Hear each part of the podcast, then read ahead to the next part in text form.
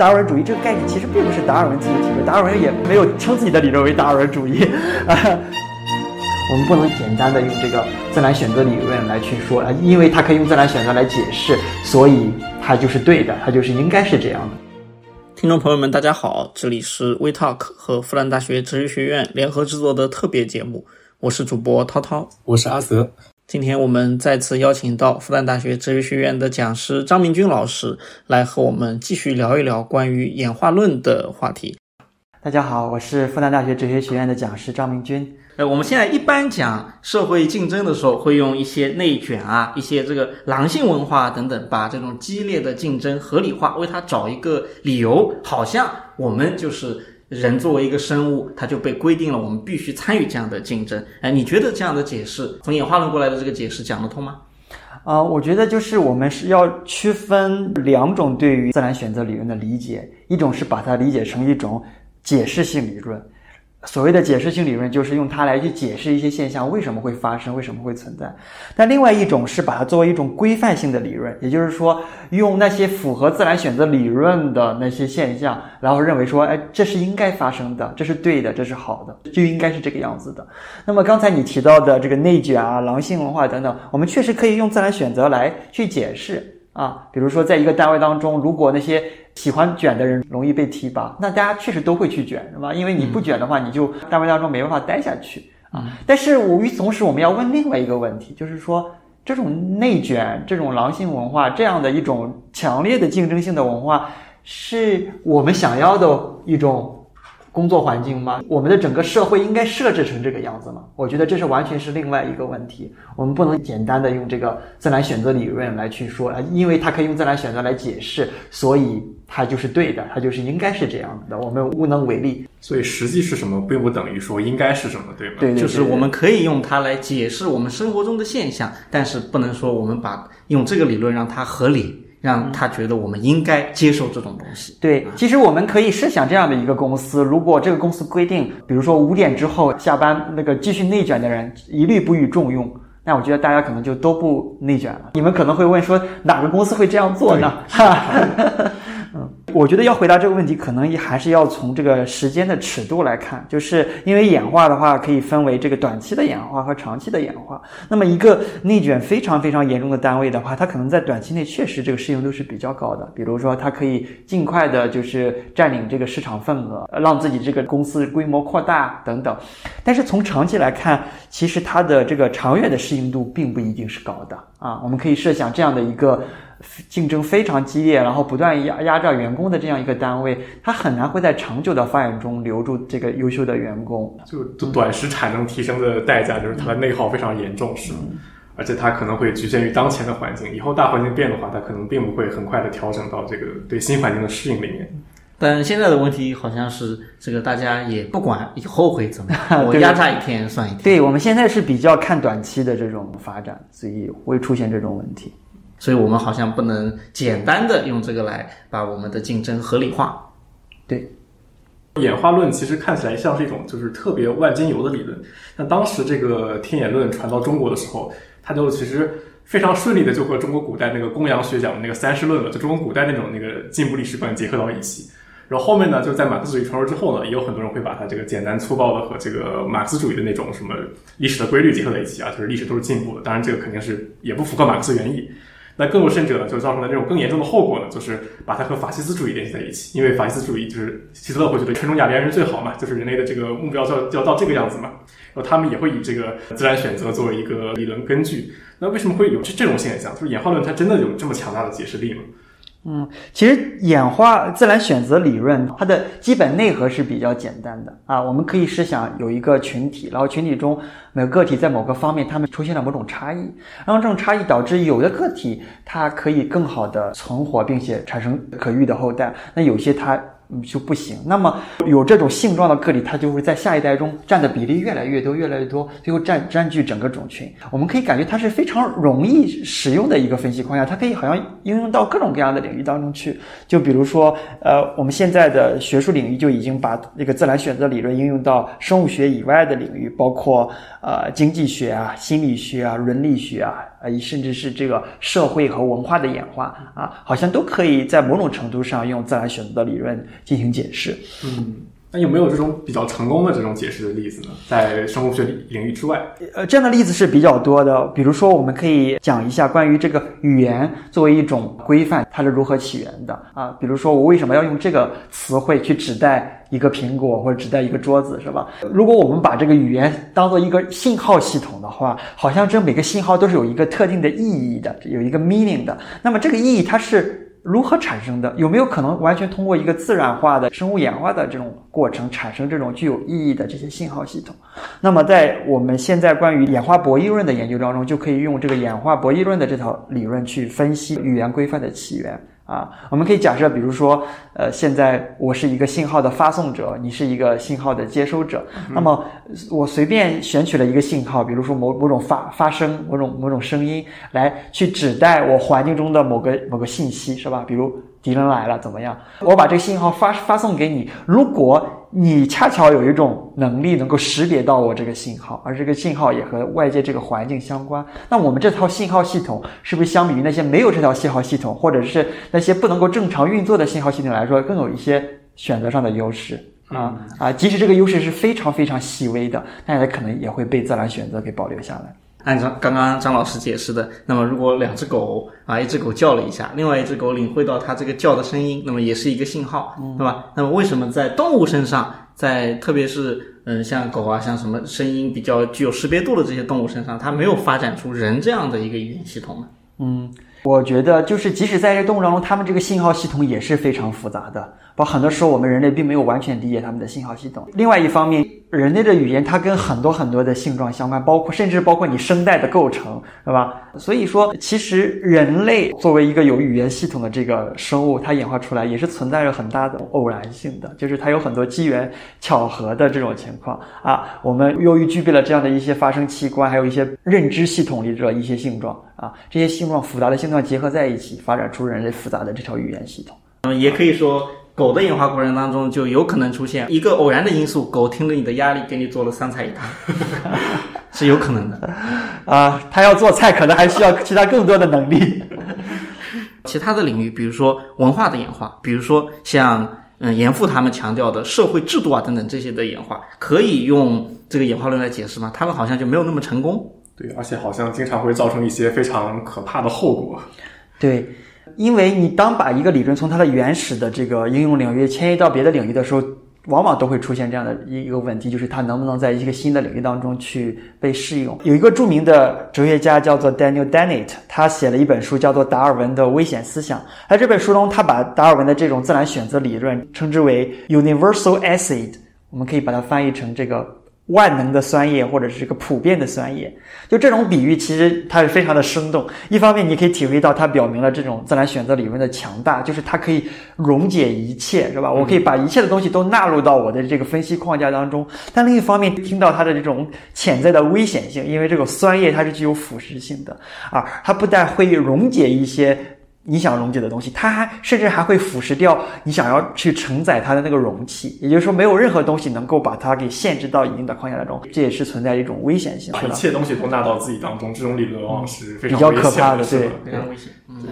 用一种理论来解释所有现象啊，这不是现象的问题，这是理论的问题。对，就比如说现在在这个演化心理学当中，就是用自然选择理论去解释人类具有的一些心理的倾向，或者一些心理的性状，就是我们为什么会有这种心理特征啊。其中一个非常非常具有这个争议的例子，就是关于这个强奸的这种研究。就有一部分的演化心理学家，他们认为其实男性他在某些情况下表现出这种强奸的心理倾向，其实是在自然选择理论上是有基础的，也就是在以过去的这个人类的这个演化历史当中，有这种心理倾向的这个男性，他可能会在这个繁殖后代上具有一定的优势啊。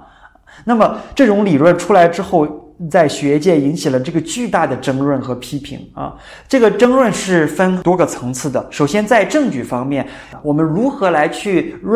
提供证据来论证这种假说的合理性呢？因为这个演化的历史毕竟已经过去了，对吧？这是一个问题。那么还有另外一个争论，就在于说这个解释即使它是正确的，即使它是有证据支持的，它可能会带来一个非常可怕的一个后果。也就是说，有些人他可能会用这种解释来为一些强奸的这种罪犯去辩护。也就是说，其实他不完全是他个人的问题，这个是在演化，在生物学上是有一定的基础的，所以他在某种程度上他是不由自主的，不是控制的。对，这就很可能会有人会用这种研究的成果来为这种罪行做辩护，所以很多人其实是反对这种研究的。也就是说，他们会认为，其实在整个对于人类的一些研究课题当中，学术上是有禁区的啊。有些问题你即使可以对它进行研究，但是会带来非常可怕的社会影响。这个解释呢，它是要服务于我们自己的发展的，对吧？如果它用一些解释呢，把禁忌的东西合理化，那么就会带来一些灾难性的后果。其实这个还是前面提到的这个问题啊，就是解释和规范是不一样的嘛。哪怕说这个关于这个男性强奸倾向的这个说法是对的，它并不意味着这个男性应该这个样子，这是两个完全不同的领域，对吧？对，其实做这些研究的学者也是这样来为自己辩护的，因为他们会说，我并没有做一个规范性的这个宣称，说是这个东西是合理的，而是说他只是来解释这种心理倾向的起源而已，仅此而已。所以很多学者也是通过这种区分来为自己做辩护的。那说到这个达尔文的演化论，在这个社会生活领域或伦理领域的应用的话，其实有一个非常不好的词儿啊，叫这个社会达尔文主义。它总的来说，它并不是一个好词儿，它经常会意味着一些就是一种非常危险的思想。那这个社会达尔文主义这个概念，它是怎么来的呢？它真的和达尔文有关系吗？其实达尔文在就是对于将自己的演化理论应用到人类社会当中，它是非常谨慎的。虽然他也感受到自然选择理论这种强大的解释，他有一种被吸引过去的这种感觉，但是他本人是非常的谨慎，非常的小心的啊。包括在《物种起源》这本书中，他其实大部分都是在讲生物界的这些例子，他很少会讨论到人类。达尔文主义这个概念其实并不是达尔文自己提出，达尔文也没有称自己的理论为达尔文主义是那个我们之前提到的赫胥黎在为这个《物种起源》这本书写一个评论的时候，他提出了达尔文主义这个概念。那么我们现在很多人会把这个社会达尔文主义和这个我之前提到的英国的这个学者斯宾塞结合在一起，因为斯宾塞好像认为演化理论可以推广到人类社会，但其实就算是对斯宾塞来说，他自己也没有使用社会达尔文主义这个词，这在他去世很长一段时间之后，才会有人把他和这个社会达尔文主义这个概念绑定在一起，称他为社会达尔文主义之父啊。所以社会达尔文主义这个概念本身也是一个经过很长的社会建构的一个结果。其实刚开始提出这个概念的人，那些人往往都并不是我们知晓的一些名人，他们可能就是想要把达尔文的理论用到一些跟人类社会相关的一些问题当中去的时候，他们创立了这个概念。就可能只是在总结思想史的时候才会提出这个概念，但是这个达尔文也好，赫胥黎也好，斯宾塞也好，可能都很难就是说他们就是社会达尔文主义者。社会达尔文主义它本身是一个有多种解读方式的一个概念，就是你可以把它打上一个非常污名化的标签，就说明这个就可能跟种族灭绝呀、纳粹的一些行为啊结合在一起，但你也可以用一种比较理性温和的态度去解读。社会达尔文主义不过就是把达尔文的这个演化理论应用到这个生物学以外的人类社会相关的一些领域，也并没有持那么一个强的观点，说所有的东西都要容纳到这个自然选择理论的框架之下。所以其实很多这样的概念都存在这种被滥用、误用，以及这个最后大家把它这个污名化的这种一种命运，这好像也是我们难以去控制的一个趋势。当我们在说这些理论的时候，要分清楚它是一个解释性的用法还是一个规范性的用法。对对对，就相当于我们在讲这个社会内卷的时候，我们要明白它解释了我们的感受，解释了我们的心理的事实，但是我们并不代表认同这个社会就应该这样的。对，我们可能会设想一个比这更好的一个社会。而且我还想到，就是比如说一些理论的翻译在用词上可能会产生一些误解啊，就比方说大家都熟悉的这个严复说的这个物竞天择，那这个天是什么东西呢？是中国古代的天道呢，还是什么东西呢？我个人感觉他肯定是受到了中国传统思想这个影响，所以他会愿意选择这个词来。但是其实到后面的话，像在整个生物学的这个话语当中，严复使用的这些概念其实到最后都被抛弃掉了，是吧？包括物竞啊、天择啊这些概念其实都被抛弃掉了，转而是使用了一些更加中性的一些词汇。比如说在这个马君武翻译《物种起源》的时候，他虽然也使用了天择这概念，但同时他后面又加了一个批注，说也可以翻译作自然淘汰。这个自然淘汰的自然是一个修饰自然的一个形容词呢，还是说是一个淘汰的主语呢？其实你都可以这样理解，因为比如说 natural selection 自然选择，你可以理解成是一种这种选择是自然的、自然发生的。你也可以理解为说是大自然作为一个主体在进行选择。是的，是的。因为说如果把这个选择或者淘汰加上一个主语的话，那么感觉总会有一些人想去试图充当扮演这个天和自然的角色。那这样的话，就对人来说是个非常危险的行为。那个希特勒显然就是这种人之一嘛。那我想到我们上一期节目，这个张老师说到了因歌博弈这个话题啊，再回到我们刚刚提的这个内卷的问题啊，我们从短期和长期来看，那么我们今天如何从演化论的角度来理解这个内卷呢？比如大家都是卷，大家都是这个因啊，那就说我们是要选择做因呢，还是要选择做歌呢？对啊，是不是大家都去内卷，然后我躺平，那么其实我就有一种这个在演化上的优势呢？躺平倒不至于了，我真是你保持一个正常的这种我们作为一个普通人能够接受的这种工作和生活的节律去参与到你这个工作当中去的话，我觉得确实是从长远来看是更适应度更高的，对不对？对，等你这个因都自己啄死之后啊，这鸽子呢就世界就来了，可持续发展。但目前这个情况好像显然是这个鹰派好像还是少一些的。就是大家，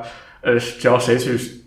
努力，就主动去卷一卷的话，就能获得更多的优势。这是这个吸引大家，或者说是逼迫了大家去走这个鹰派的一个现状。对，所以很多时候可能我们觉得自己在整个这个体系当中感觉到无力，是因为选择的那个环境，它不是我们个人所能够完全决定的啊。如果我们能够，比如说从决策者的角度来说，他能够更好的考虑到这一点，把这个